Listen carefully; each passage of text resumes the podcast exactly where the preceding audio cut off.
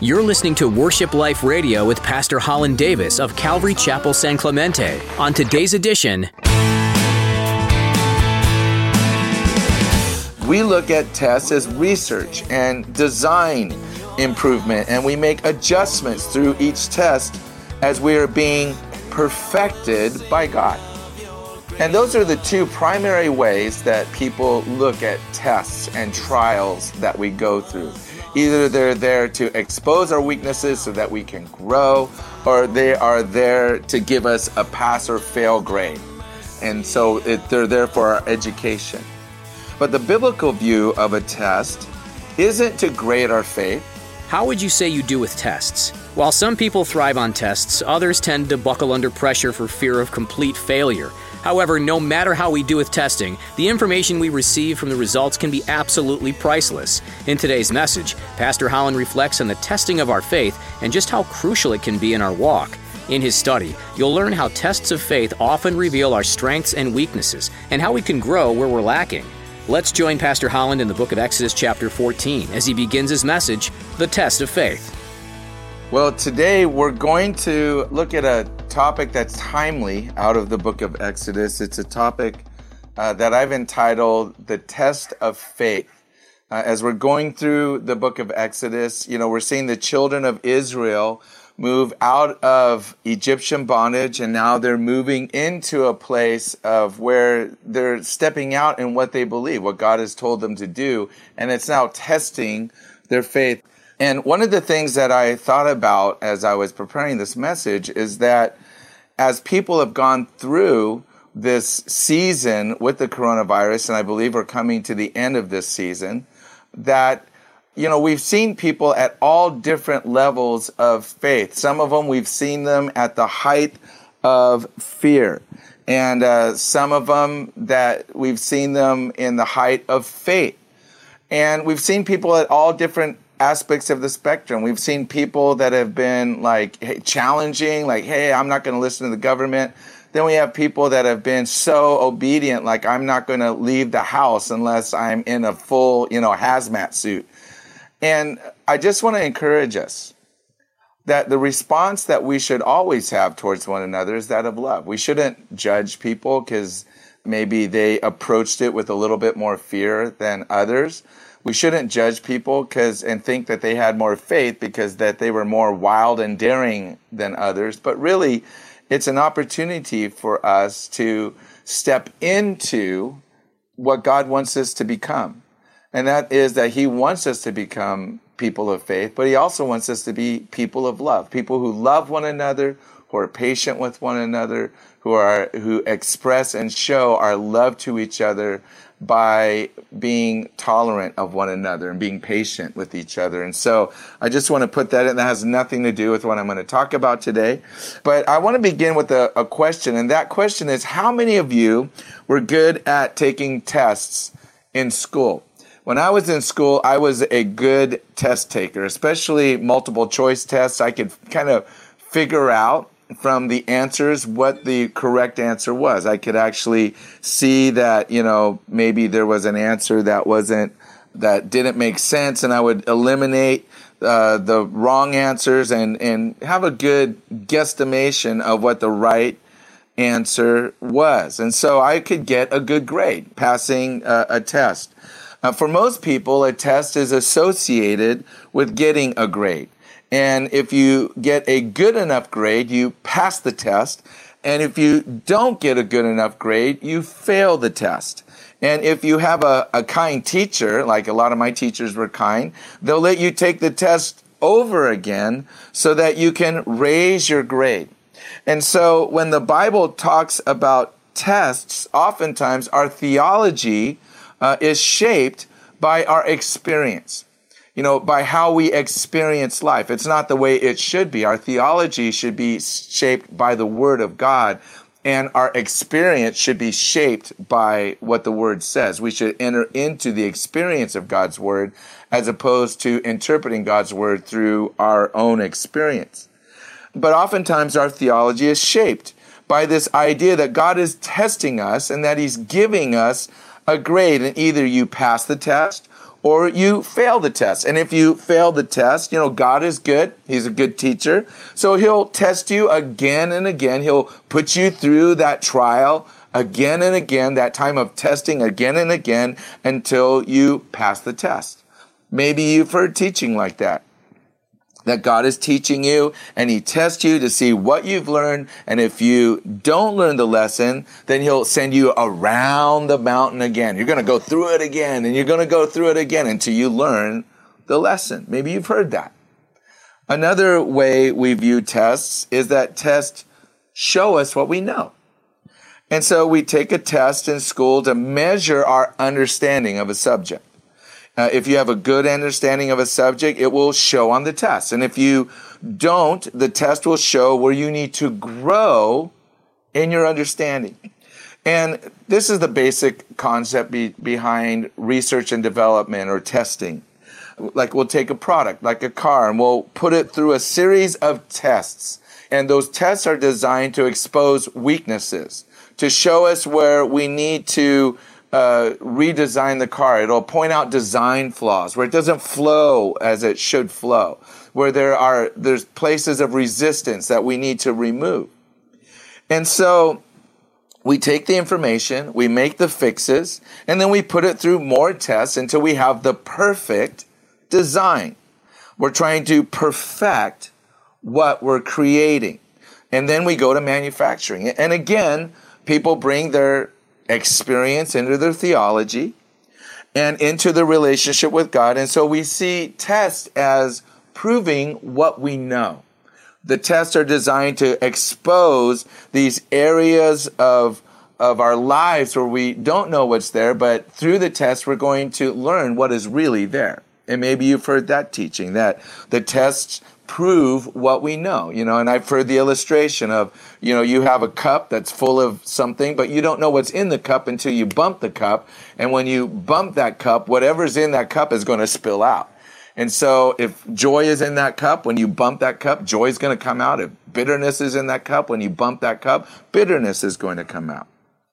Well, tests then, you know, we're told prove what we believe and what we know and they expose where we need to grow in our understanding of God. And that's a research and development view of looking at tests. And so we look at tests as research and design improvement, and we make adjustments through each test as we are being perfected by God. And those are the two primary ways that people look at tests and trials that we go through. Either they're there to expose our weaknesses so that we can grow, or they are there to give us a pass or fail grade. And, uh, and so it, they're there for our education. But the biblical view of a test isn't to grade our faith. It's not for the purpose of passing or failing or education, although there are tests that we pass and there are tests that we fail. That is true. It's isn't to put us into a controlled environment where uh, our weaknesses are exposed and our flaws are exposed to make us more open to the work of the Holy Spirit. When we see those areas of growth, then we're allowing God to change us in those areas of growth, although tests do expose where we need to grow. It is true, they do that. But rather, the primary purpose of a test is to give us the opportunity to activate faith. That's what a test does. A test gives us the opportunity to activate faith and to position us for supernatural provision, to receive the provision that only God can provide. It sets us up, focuses us in a direction to be able to receive from God. And I've said this many times that faith is only a theory until it's put into practice. You can say you believe, but it doesn't become belief until you make a decision that has to do with relying on what you believe in order to succeed in that moment. And so, in the case of God, the activation of faith is always tied to obedience to God's word. And it doesn't matter if you call it the law, doesn't matter if you call it his statutes or his command or his Torah. It's all his word. And so as we act in ways that are aligning ourselves with God's ways, which come through obeying God's words, as we obey God's word, it activates faith in our lives. And what I find is that there are many who say they believe his word, but they don't do his word. And so the Bible says that we're to be doers, not just hearers, not just agreeers. We, we're not those that just agree with God's word. We're to do God's word. And God's word really demonstrates what we, when we do that, when we obey God's word, it really demonstrates what we really believe. If I believe it, then I'm going to do it. If I don't believe it, then I'm not going to do it. And one of the other sayings that I learned from a, a wise pastor many years ago is that I believe most of what people tell me, but I believe everything that they do. So when I watch what they do, when I watch how they act, if they, if I see them in church, if I don't see them in church, if I see them in fellowship, I don't see them in fellowship, if I see them, you know, walking in faith or I don't see them, whatever it is, I'm going to watch what they do because no matter what they tell me, they will always do what they believe because that is where their faith is. Worship Life Radio with Holland Davis will continue right after this. Hi, this is Holland Davis, and I'm the pastor of Calvary Chapel in San Clemente. And I just want to take a moment and invite you to come and visit us at one of our Sunday morning services or to our midweek Bible study. Calvary Chapel San Clemente is a Jesus People community right here in the city of San Clemente, California. You know, we identify with our roots in the Jesus movement because that's where I came to Christ. And of course, that's where Calvary Chapel was born. When you come to our church, you're going to find a church that loves to worship the Lord with song. We love to study God's word verse by verse, and we love to share the love of God with other people.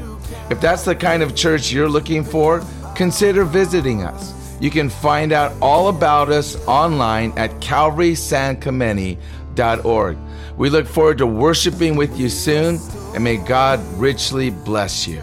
Now, let's continue with today's edition of Worship Life Radio. And what a lot of times people want is they want the benefits of God's word, but they want the benefits of God's word on their terms. You know, we live in a litigious society, a contract related society. And so everyone's trying to get their terms in their contracts. And we do that with God. We try to get God on our terms.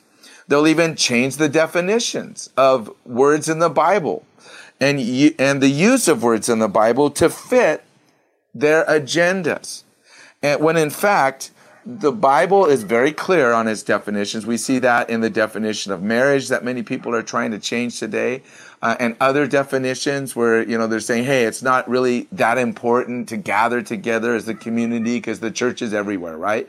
And they don't understand the biblical meaning behind these words. And so they try to change it to fit their intention. But every word in the bible is divinely inspired and it's used intentionally. And so when god uses one word and then he uses another word that has similar meanings he used two different words for a reason. For instance, we see that in the use of the word love. There's many words that are uh, translated love in the Bible, but there are different kinds of love. There's brotherly love, there's God's love, there's family love, the love between families. And so there's the love between friends. And so there's different kinds of love, and all of those words are intentional. And we've seen this through our study in Exodus, that nothing is put in by accidents, and even the words themselves are used with intention. And so we're going to get into this as we look at a number of tests through the story of Exodus. We're going to look at a number of tests, and I believe we're going to look at four tests. Four tests in the story of Exodus, uh, four events where Israel had the opportunity to activate their faith. They were put in a situation where they had a choice. Either we believe in God and what He has said, or we don't. And what I want to look at is that in each event, we're going to begin to see a pattern. They were faced with an impossible crisis. They were given the opportunity to activate their faith, and then they were positioned through that activation to receive supernatural provision. And how they respond to each test will position them for the next test and determine whether or not they can receive greater revelation from God. You know, one of the things that I find is true in my life is that if I want to receive more revelation from God, that means that when I'm faced with a test where I need to trust Him, where I need to believe Him, as I step into that, faith is activated in my life and it positions me to receive more from God. I have an expanded capacity. I've been stretched. I've been, I have a greater capacity to receive revelation from God. And the first test we're going to look at today is the test that occurred at the parting of the Red Sea in Exodus 14. And we know the story, we've been through it. Pharaoh and his army are in pursuit of the children of Israel. The children of Israel are being led by God, and so they're led by God to the edge of the wilderness. God then brings them back to a particular place at the edge of the Red Sea. And so they're in a position where there is no possible way for them to escape. Behind them are the mountains. On one side of them is the edge of the wilderness, you know, which means that it's boxed off into a canyon like area. In front of them is the Red Sea, and to the other side is the uh, Egyptian army and Pharaoh that's coming to destroy them. And we read in verse 10 of chapter 14 in Exodus 14, when Pharaoh drew near, the children of Israel lifted their eyes, and behold, the Egyptians marched after them. And so they were very afraid, and the children of Israel cried out to the Lord. And they said to Moses, Because there were no graves in Egypt, have you taken us away to die in the wilderness? Why have you so dealt with us to bring us up out of Egypt? Is this not the word that we told you in Egypt, saying, Let us alone that we may serve the Egyptians? For it would have been better for us to serve the Egyptians than that we should die in the wilderness. And so they're in a p- impossible situation. There is no way of escape. And what is the immediate opportunity that they've given to activate their faith? To trust in God's power to save. But what did they do instead? They chose to challenge God's leadership through Moses and attack Moses. They said, Didn't we tell you to leave us alone that we may serve the Egyptians? And what we're going to see in this story is that it really only took one person of faith, Moses. Moses believed God and he turned to the people and he said, Stand still and watch the salvation of God. One person with faith. That's all it took in this situation. But in order to understand the statement that they're making, you have to understand the bigger context, not just the situation, in order to see what God is trying to teach them, or not teach them, what, what the faith that God is activating in their life. In chapter 6, verse 2, we read, And God spoke to Moses and said to him, I am the Lord. I appeared to Abraham, to Isaac, and to Jacob as God Almighty, but by my name, Lord, I was not known to them. I have also established my covenant with them to give them the land of Canaan, the land of their pilgrimage, in which they were strangers. And I also have heard the groaning of the children of Israel, whom the Egyptians keep in bondage, and I have remembered my covenant. This is what God is teaching them. Therefore, say to the children of Israel, I am the Lord. I will bring you out from under the burdens of the Egyptians. I will rescue you from their bondage, and I will redeem you with an outstretched arm and with great judgments. I will take you as my people and I will be your God. And then you shall know that I am the Lord your God who brings you out from under the burdens of the Egyptians, and I will bring you into the land which I swore to, to give to Abraham, Isaac, and Jacob, and I will give it to you as a heritage. I am the Lord. And so, what was God activating in their life? Their faith, their trust in the covenant that God made with Abraham, Isaac, and Jacob.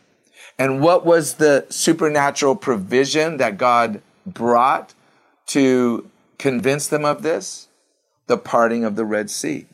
You see, God was activating their faith in their identity as God's children. That they weren't made for bondage to Egypt, but to live as free people in the land of promise. That is what God was activating in them. It was bigger than just, God, can we trust you to get us out of this situation? God was bringing up something in them that had far greater significance, that God had made a covenant with them. And here's a people that grew up in bondage, not knowing the covenant, not knowing what God had promised. And God was now activating their faith in that covenant. And in order to activate their faith, God provided for them supernaturally. The Red Sea parted. They walked across on dry land, and when the Egyptians pursued them, God destroyed the Egyptian army. And God wants to do the same thing for us today.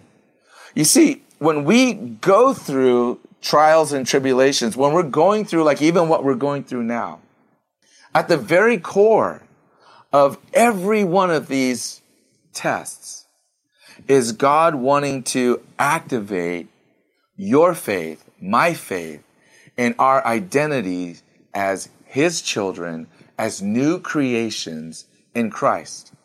Jesus defeated the power of sin and death at the cross. He defeated the power of sin and death in your life. And it's up to you to choose life and to live. And that's what happens when your faith is activated. When you have an opportunity in these moments to decide that, no, I am God's children. I am God's child. And I am going to walk and trust in the God who made a covenant with me at the cross, a new covenant that I belong to him and that the power of sin is defeated in my life, and that death is defeated in my life, and that I have now abundant eternal life that begins now, not when I die, but that begins right now. The second test was the test that occurred at Marah. And we read about this in Exodus 15.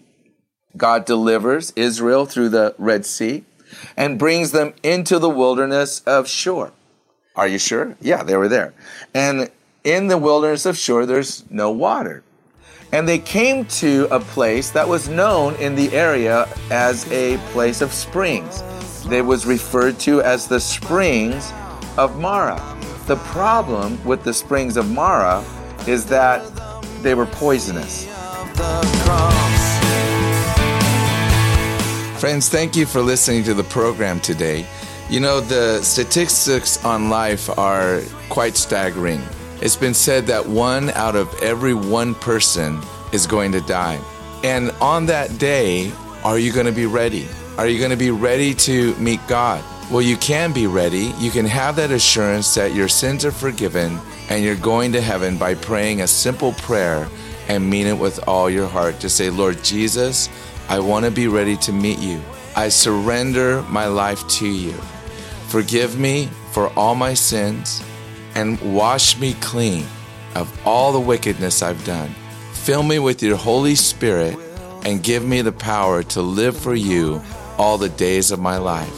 And if you've prayed that prayer with me right now, I can tell you with full assurance that you are going to be in heaven Thanks for tuning in to Worship Life Radio with Pastor Holland Davis. We pray today's teaching has been a blessing to you and drawn you closer to your Savior, Jesus Christ. It's possible that today you're hearing about Jesus for the first time. If that's the case, we're so glad you've joined us today. We want to tell you more about how He can change your life forever. Just visit our website, calvarysanclemente.org, and click on Good News under the Home tab. This will lay out exactly what God's plans were for salvation and how His Son Jesus fits into the picture. You'll also find step by step instructions to start this relationship that will make all the difference in your life. If you still have questions or you'd like to talk to someone in person, please don't hesitate to call us. You can reach us at 949 228 9117. Again, that number is 949 228 9117. Do you happen to live in the San Clemente area? If so, come join us this weekend for church. We have services every Sunday and Thursday where we'll dig into the Bible together and spend time getting to know one another in deeper and more meaningful ways. Visit calvarysanclemente.org for service times and directions. You can also be a part of our services virtually. We're streaming through YouTube and Facebook Live as well as on our website. Again, just go to calvarysanclemente.org to connect. That's all we have time for today. Join Pastor Holland next time for another edition of Worship Life Radio.